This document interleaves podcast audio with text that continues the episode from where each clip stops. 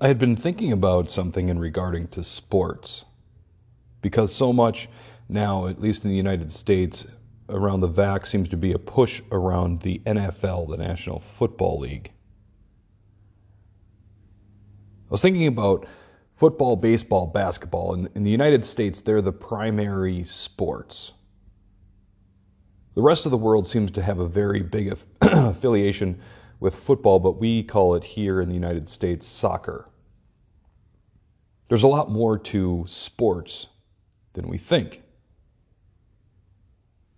It seems to actually be a fertility ritual. If you go back to the origins of soccer or football in the rest of the world, there's a lot more to the purpose of why it was started.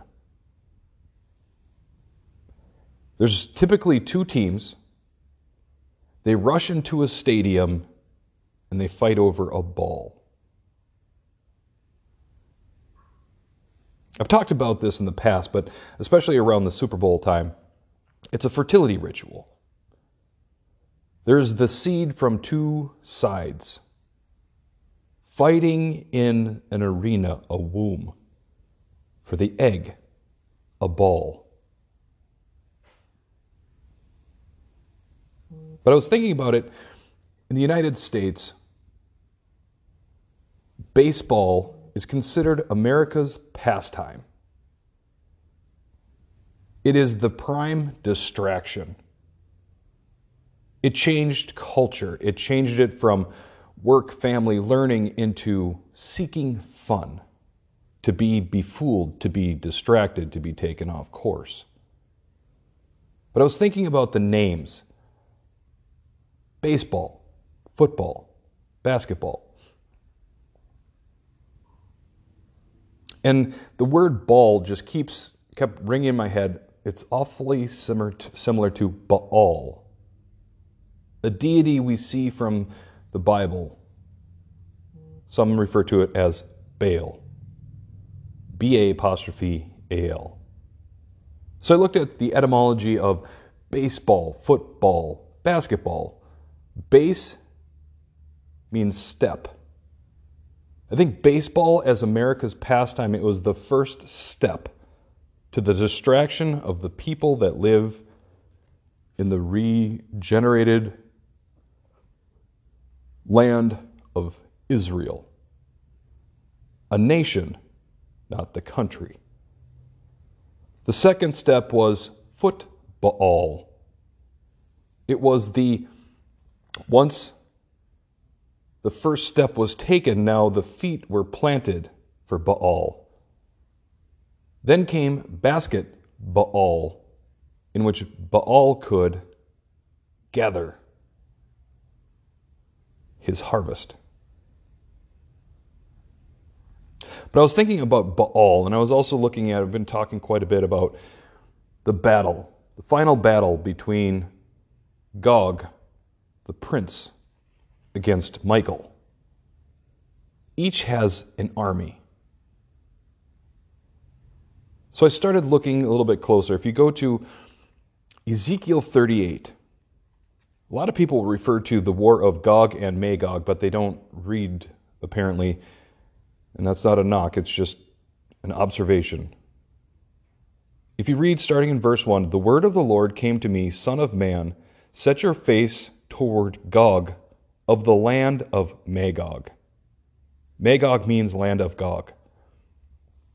The chief prince of Meshech and Tubal, that's Gog, he's the chief prince of Meshech and Tubal, and prophesy against him and say, Thus says the Lord God, Behold, I am against you, O Gog, chief prince of Meshech and Tubal, and I will turn you about and put hooks into your jaws, and I will bring you out and all your army horses and horsemen, all of them clothed in full armor, a great host, all of them with buckler and shield, wielding swords.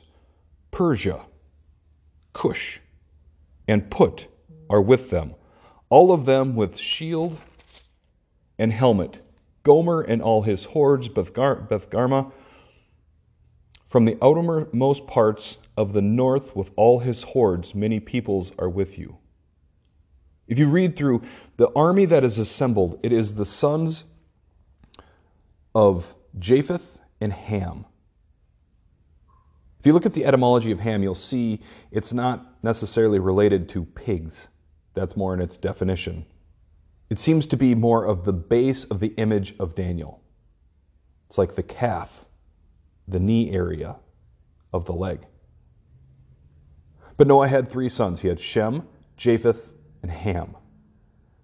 If you look at the, the genealogy, the family line from Japheth and Ham, you will see all these are the sons and grandsons of these two of the brothers.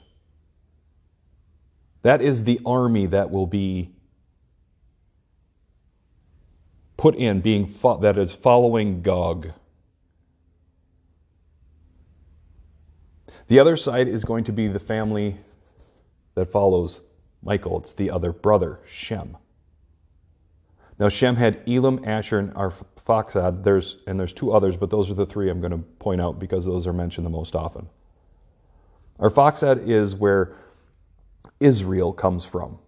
That's where Abraham, that line comes from Arphaxad.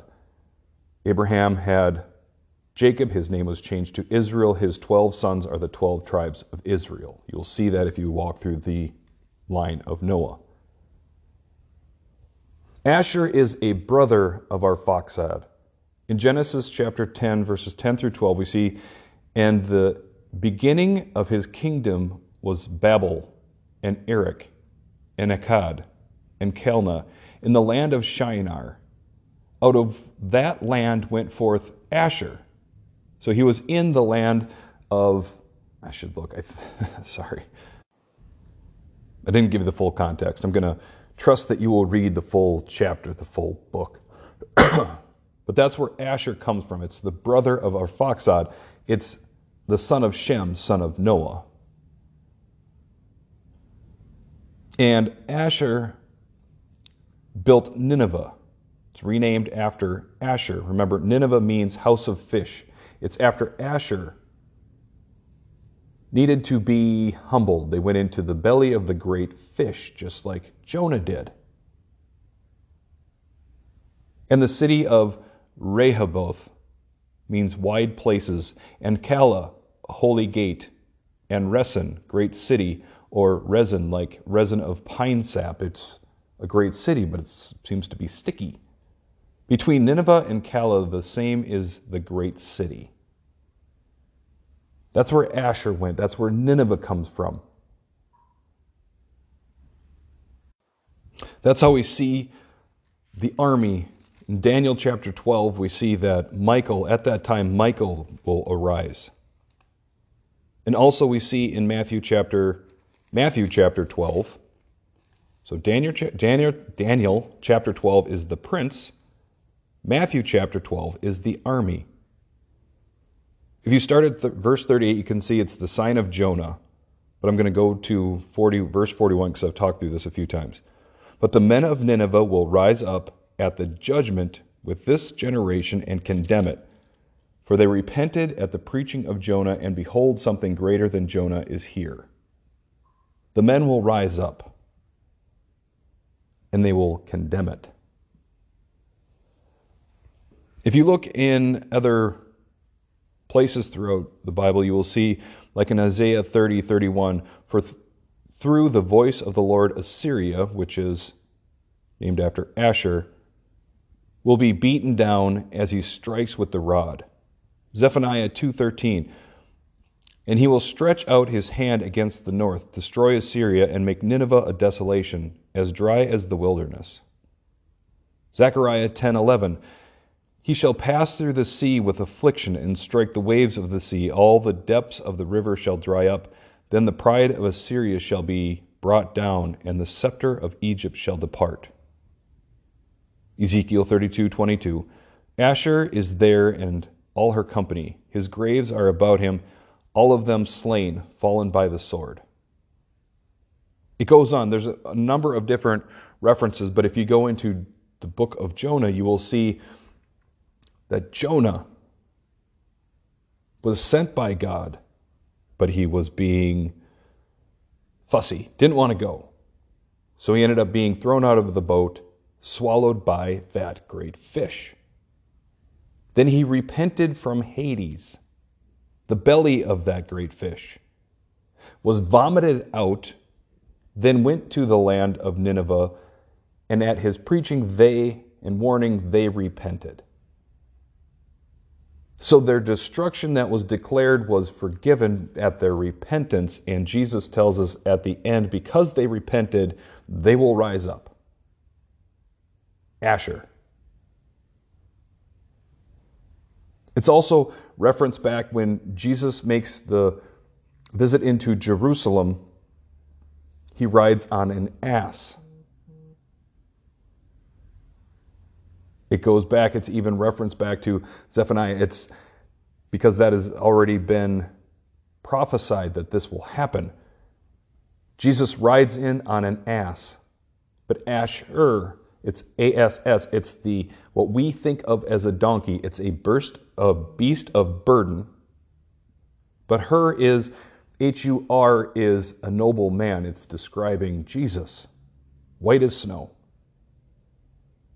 And as they're and G, as Jesus is riding in, the people are laying down branches and they're throwing their tunics or their cloaks on the ground. And what happens is the donkey, excuse me, the ass tramples them. He tramples the branches, the pruning. He tramples the cloaks, the false, be the, like the wolves in sheep's clothing, their jerseys. He tramples them. It's a threshing process before the Lord. That's what the Lord rides in on. When I say Lord, I'm referring to Jesus, rides in on the rescuer. Asshur is his beast of burden. Renamed as Nineveh, but they repented and are Asshur. They will rise up in the end. If you go to Ezekiel 38, I was thinking about this Baal, baseball, football, basketball, Baal, and Gog, this army, this other side.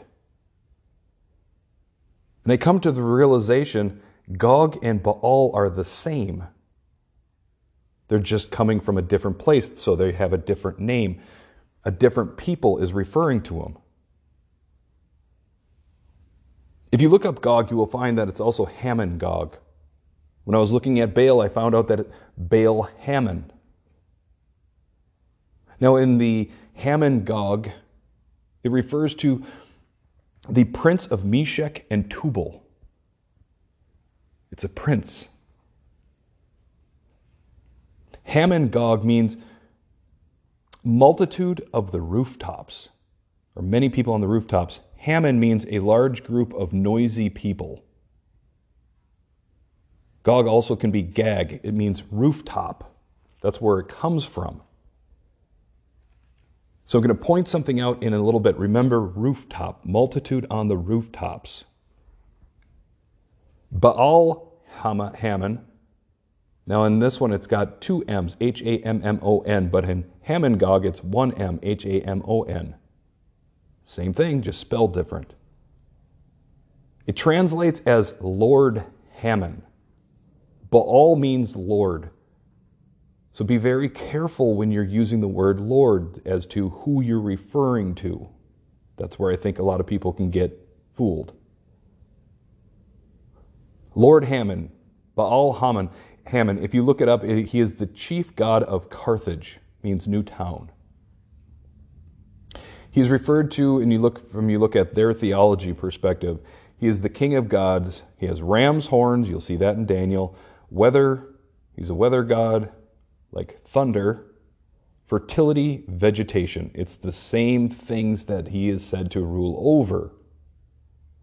Same as like Thor, because Hammon also can refer to like hammer, like Thor. Hammon again can be the multiple of, multitude of noisy people, the hammer of Thor. He's a bearded older man. Other references to him would be Kronos or Saturn. He's the dark father. There's the dark mother. Baal or Gog is the dark father. Kronos, Saturn. He's depicted as the bearded old man. That's why when we talked about Christmas, remember Christ is and it means anointed. It isn't a noun, it's a adjective. So if you're not paying attention to what it's attached to, if it's just left out there, it can refer to anything. But as we talked about, it's the origin of Christ Mass. It's not Jesus' birthday, it's the birthday of Kronos, Saturn. It's the bearded old man, Santa Claus. Father Time, that's Kronos. It's named after Saturn, Saturnalia. It's the same entity, a different name. A mighty man, men of old, men of renown, new name.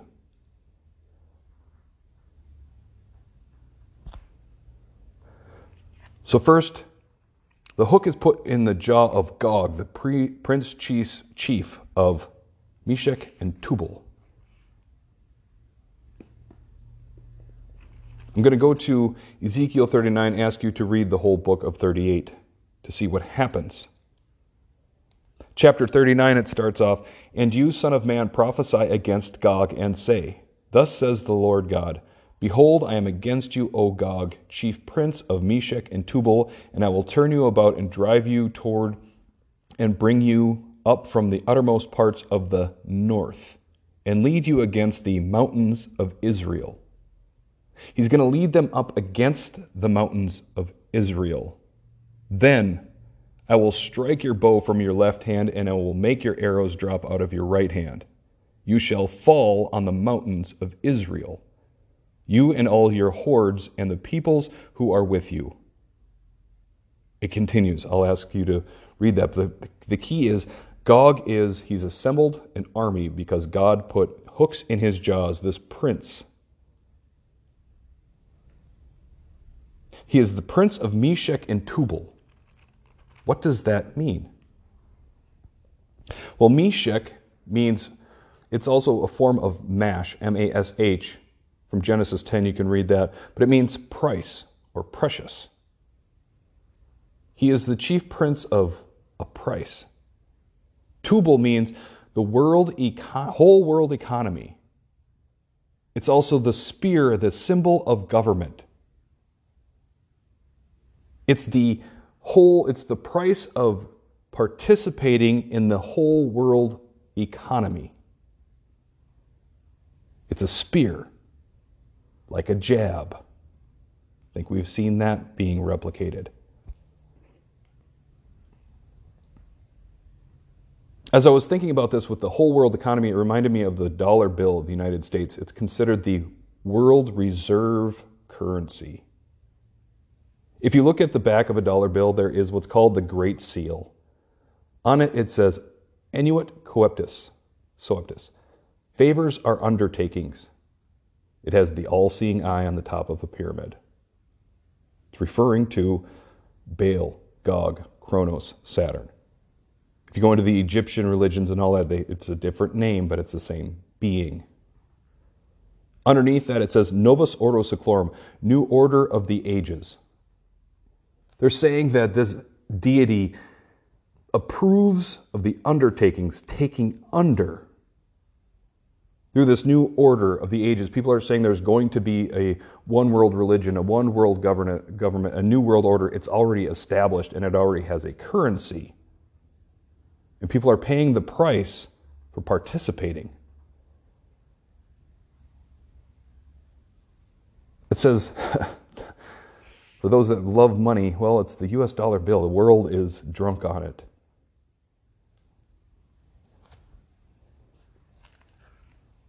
But something else interesting all of a sudden made so much more sense.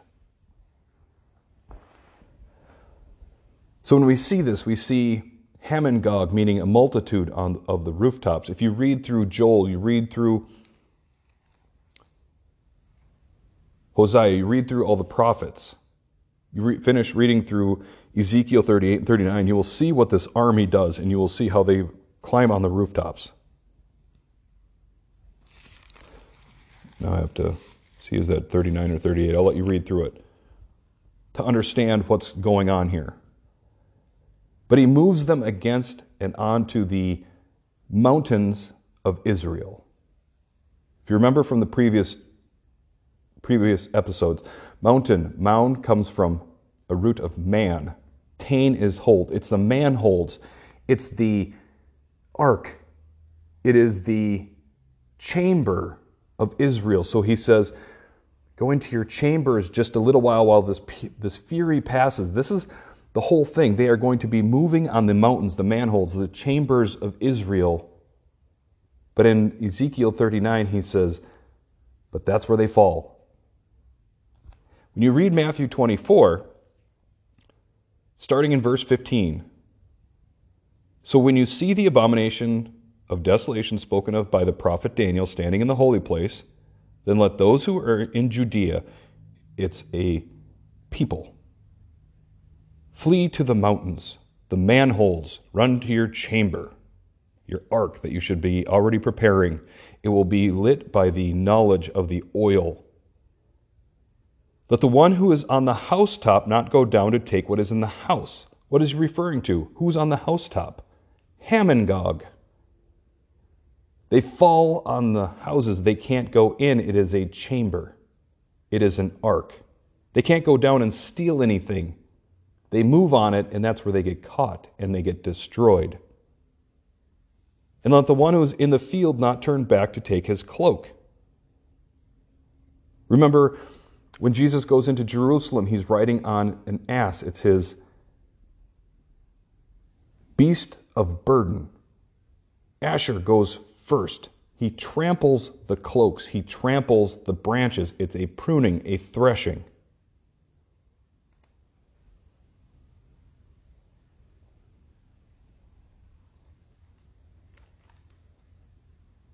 For there will be great tribulation, a time of fury, such as, as has not been from the beginning of the world until that day, no, no, never will be. This is the time that if the time weren't shortened for the elect's sake, there'd be nobody left. It's going to be a time of great tribulation immediately after the tribulation of those days. Matthew, starting at verse 29 in chapter 24, that's when the day of the Lord happens. Ezekiel 39. But I want to point out something from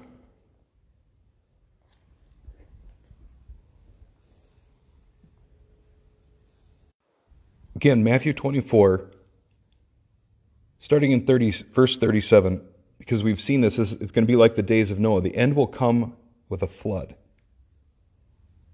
So will be the coming of the Son of Man. For in those days before the flood, they were eating and drinking, marrying and giving in marriage until the day that Noah entered the ark. And they were unaware until the flood came and swept them all away. They were distracted with the great American pastime or whatever pastime in the country in which you are in so will be the coming of the Son of Man. Now, here's something that I hadn't thought of before because we have the definition. Then two men will be in the field. If you read through in Matthew 13, the world is the field. Two men will be in the field, they'll be in the world. One will be taken, one will be left. Typically, people read that and think one will be left in the field. That's where a lot of people will associate the rapture. Two women will be grinding at the mill, one will be taken and one will be left. Again, one woman left in the mill. The world is the field, they're still growing. There's the harvest that has to take place. Two women will be grinding in the mill. That's the, the place where they make flour from wheat. It's a place of threshing, clearing, cleaning. One will be taken, one will be left. It's like where they also come from the, the movie Left Behind, that series. But I want to point something out in Matthew 25, starting in verse 31. When the Son of Man comes in his glory and all the angels with him, then he will sit on the glorious throne. Before him will be gathered all the nations, and he will separate one from another as a shepherd separates his sheep from his goats. Remember who has the goat horns? Gog, Hammon, Kronos, Saturn. And he will place the sheep on his right, but the goats on his left.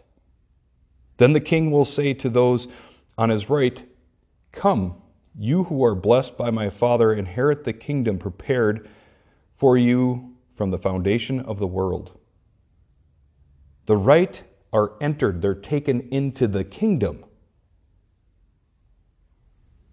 If you jump to verse 41, then he will say to those on the left, Depart from me, you cursed, into eternal fire prepared for the devil and his angels. They aren't left in the field, they aren't left in the mill, they are sent to his left. They are the goats, the weeds, the chaff, the tares.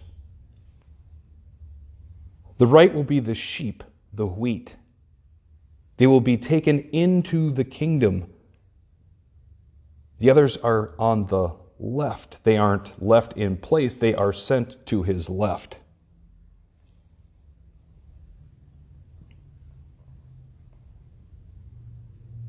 They give an answer saying they said, Lord, Lord, but they didn't understand what Lord meant, and Jesus, or Lord means, and Jesus says, I don't know you. That's in the parable of the ten virgins. But the ones on the left in verse 46, and these will go away into eternal punishment, but the righteous into eternal life. They will be taken into the kingdom, the left will be sent into eternal punishment. I hadn't read that that way before who is going to be on the housetops? It's not going to be people running for their lives. It's going to be saying, no, those that are aware, that are staying awake. Matthew 24, verse 42. Therefore, stay awake, for you do not know on what day your Lord is coming, but know this, that if the master of the house, which is, means Lord, understand which Lord you serve, had known in what part of the night the thief was coming, he would have stayed awake and would not have let his house be broken into. It's your chamber. Have the light, the oil. Stay awake. So that those, the Hammon Gog can't enter into your house from the rooftops because Hammon Gog is a large group of noisy people, a multitude of the rooftops.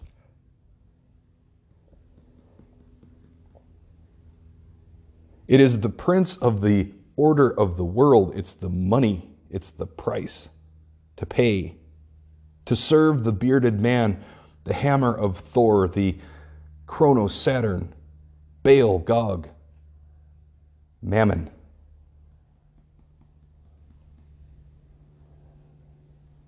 Are you awake?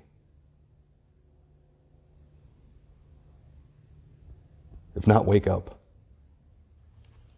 Don't let your house be broken into. Have your ark ready. Have your lamp filled with oil so that it's not broken into. Godspeed.